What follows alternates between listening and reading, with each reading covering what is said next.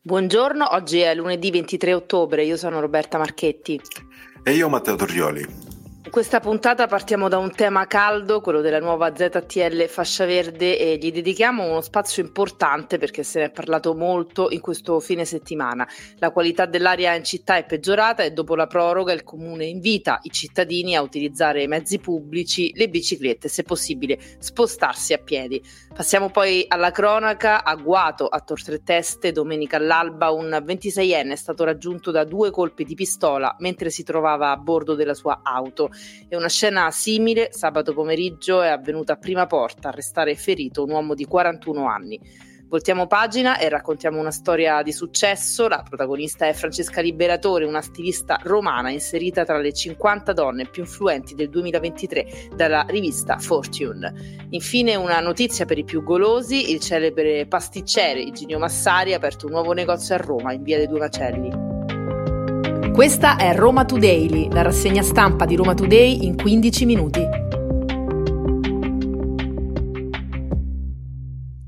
Partiamo dall'home page di Roma Today che questa mattina apre con un approfondimento della sezione dossier su Loggiata. La Beverly Hills romana vuole restare chiusa, indennizzo milionario per tenere fuori il comune. Eh, con la scadenza della convenzione urbanistica, Roma Capitale avrebbe dovuto riprendersi strade e impianti, ma i soldi non ci sono e dal 2020 Loggiata vive in un limbo. Ora i residenti vogliono comprarsi la soluzione ed è un approfondimento di Sara Mechè Kelly che racconta proprio questa situazione dell'Olgiata, il comprensorio eh, privato che si trova su via Cassia andando verso fuori Roma, un comprensorio chiuso e autogestito che i residenti vogliono resti tale, quindi lasciare fuori il comune. E sempre in apertura eh, di Roma Today un altro approfondimento di dossier, un reportage su uno dei rioni più popolari di Roma che è Testaccio, la Testaccio che resiste, chi sono i nuovi poveri dell'ex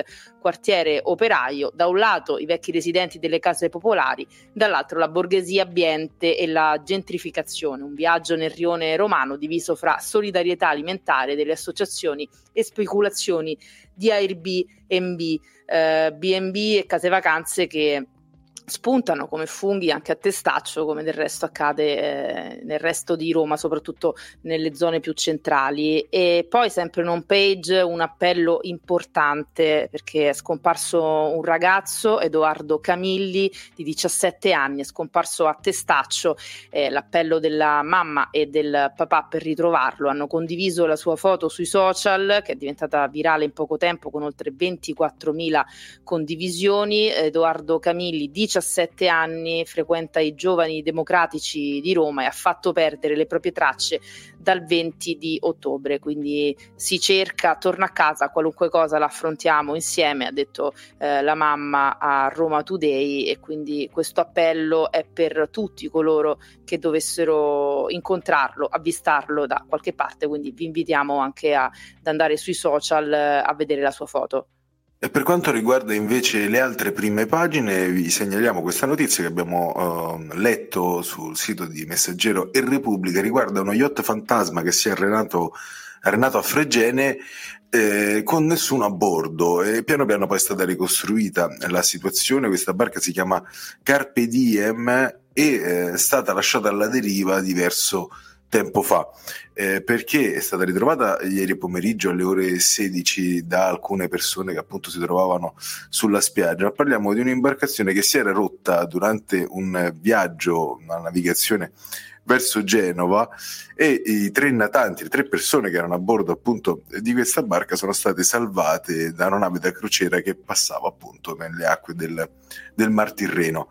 Le regole del salvataggio in mare dicono di salvare le persone ma di lasciare poi in acqua eh, l'imbarcazione l'imbarcazione effettivamente è rimasta in acqua e piano piano è andata alla deriva fino appunto ad arenarsi a Fregene eh, dove si è presentata ecco, nel pomeriggio tra lo stupore generale delle persone lì presenti.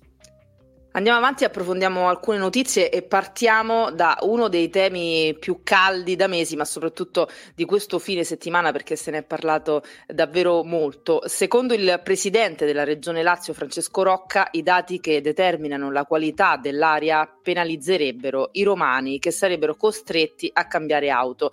Ma andiamo con ordine perché questo weekend ha tenuto banco di nuovo la questione inquinamento e di conseguenza della nuova ZTL fascia verde e dei nuovi parametri che tra proroghe e passi in avanti potrebbero scontentare migliaia di romani. ricordiamo che proprio pochi giorni fa è stata annunciata la proroga di un anno eh, per il blocco di diesel Euro 4 e benzina Euro 3 all'interno eh, della eh, nuova fascia verde. La qualità dell'aria in città è peggiorata ancora e secondo i dati registrati venerdì, per intenderci, sono stati superati i limiti delle polveri sottili in nove centraline da Corso Francia a Via Magna Grecia. Il comune quindi ha suggerito una serie di raccomandazioni che nei giorni delle proteste contro la nuova ZTL fascia verde sono destinate a far eh, discutere. E quali sono questi suggerimenti? Eh, sicuramente optare per l'uso dei trasporti pubblici, suggerisce il comune, oppure per l'uso della bicicletta e preferire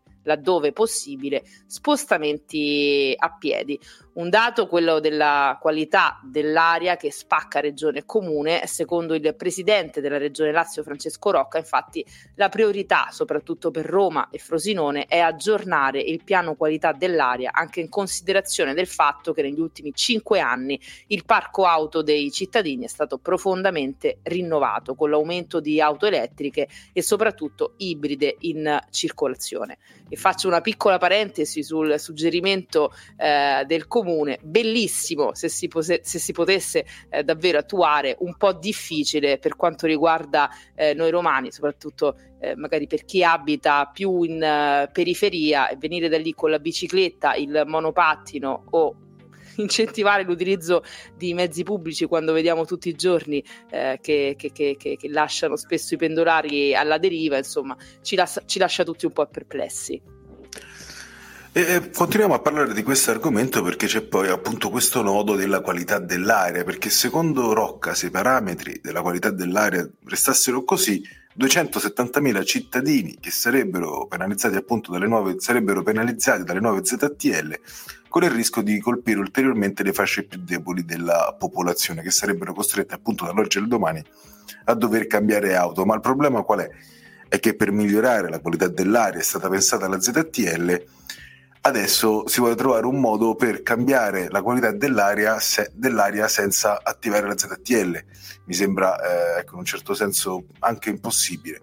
Poi la stoccata a Roma da parte del governatore del Lazio che dice il cambiamento deve essere attuato anche nell'interesse dei romani che stanno subendo e subiranno in futuro gli effetti del piano varato da Zingaretti e dell'attuale assessore di Roma, capitale Patanè.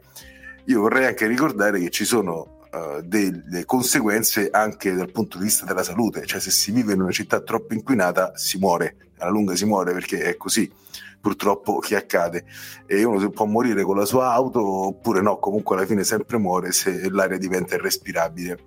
Ma a proposito di auto e quindi di viabilità, Roma resta un cantiere a cielo aperto. Dopo Piazza Pia il centro di Roma è sottoposto a un nuovo stress test di quelli importanti. Infatti da sabato 21 ottobre è stata chiusa al traffico gran parte di Piazza Venezia per una viabilità completamente stravolta. Questo weekend è stato un po' un rodaggio in vista di quello che accadrà a partire da oggi con il traffico che tornerà a essere normale. Se buongiorno si vede dal mattino, chi deve affrontare il centro storico con l'auto dovrebbe cominciare a pensare a delle alternative perché Nonostante le poche auto in circolazione rispetto ai giorni lavorativi, nel weekend il traffico è stato un disastro, con code non solo nella zona di Piazza Venezia, ma fino a Lungotevere, antipasto appunto di quanto accadrà da quest'oggi in poi ed che è stato anche ad inizio settembre, c'è stato tra l'altro lì un cedimento stradale in piazza con conseguente chiusura. Quel giorno il traffico andava in tilt, ecco perché è bene studiare le chiusure e prendere appunti per eventuali percorsi alternativi Insomma, cari romani alla guida, armatevi di pazienza. E Piazza Venezia fa subito venire in mente i pizzardoni, i nostri vigili. Ugo Angeloni, dopo tre anni di mandato, si prepara a dire addio al suo ruolo di capo dei vigili e adesso la Polizia Locale di Roma Capitale si prepara al cambio del comandante generale. Nei corridoi di Via della Consolazione e nei comandi territoriali tiene banco il Totonomi, con uno in particolare che sembra mettere tutti d'accordo, Mario De Sclavis. Molti sindacati sono favorevoli alla sua nomina, il profilo sembra essere davvero quello quello giusto, altro nome caldo invece è quello di Donatella Scafati. Nei prossimi giorni la scelta definitiva. E adesso passiamo alla cronaca perché a Roma si è tornato a sparare. Vittima di un agguato all'alba di domenica sotto i palazzoni di via Luigi Gadola, Tor Tre Teste, è stato un 26enne ricoverato in prognosi riservata al Policlinico Casilino, dove è stato sottoposto a un intervento chirurgico. Il giovane con precedenti per spaccio di droga, è stato raggiunto da almeno due colpi di pistola mentre si trovava a bordo della sua auto nei pressi di un asilo. Sul caso indagano i carabinieri della compagnia Casilina intervenuti sul posto poco prima delle 6 insieme con il 118 e la sezione rilievi del nucleo investigativo di Via Inselci. Solo nel pomeriggio di sabato a prima porta invece anche un 41enne è stato ferito a colpi di pistola al torace da un albanese di 45 anni nei pressi dell'ingresso del cimitero e ha poi raggiunto da solo, nonostante perdesse molto sangue, l'ospedale Sant'Andrea al volante della propria auto. Ora anche lui è in prognosi riservata, ma la squadra mobile ha arrestato l'albanese per tentato omicidio. Adesso voltiamo pagina, come scrive Repubblica è stato chiuso uno dei più conosciuti strip club di Roma, si tratta del Poppea Club che si trova in via Capodafrica a poche centinaia di metri dal Colosseo. È stata la ASL a disporre la chiusura temporanea del locale, sul posto per un sopralluogo sono arrivati oltre agli ispettori sanitari anche gli agenti della polizia locale di Roma Capitale, agenti di polizia e uomini della Guardia di Finanza. Secondo quanto riporta la Repubblica il Poppea è stato chiuso per il mancato rispetto di alcune misure di sicurezza, come l'assenza di una porta d'emergenza non funzionante, quindi chiusa a chiave. Eh, sui camerini delle ragazze che si esibivano sui tavoli del Poppea c'era anche un eh, cartello poco elegante per, esa- per usare eh, un eufemismo. È severamente vietato avere il ciclo nei giorni di giovedì, venerdì e sabato, una burla, secondo l'avvocato che difende il gestore del locale. Il mio assistito ha sottolineato agli stessi agenti che si trattava di una burla, eh, detto illegale, alcuni di loro hanno capito e hanno sorriso e quindi abbiamo anche quest'altra piccola chicca di, di, colore, diciamo così, sui controlli che ci sono stati al Poppea Club. Una burla, ma sempre aggiungo io, a sfondo sessista non se ne esce da questa cosa. E cambiamo argomento perché parliamo di una bella storia di successo. In questo caso Francesca Liberatore, una stilista romana, è stata inserita tra le 50 donne più influenti del 2023 dalla rivista Fortune. Imprenditrice, stilista, docente, sperimentatrice, Francesca Liberatore è stata premiata come ambasciatrice del Made in Italy nel mondo. Il prestigioso magazine economico Fortune l'ha voluta nella lista Most Powerful Woman d'Italia, ricordando che prima di lanciare il suo brand, Francesca ha lavorato ad Amsterdam per Victor e Rolf da Jean-Paul Gaultier, a Parigi per Brioni Donna.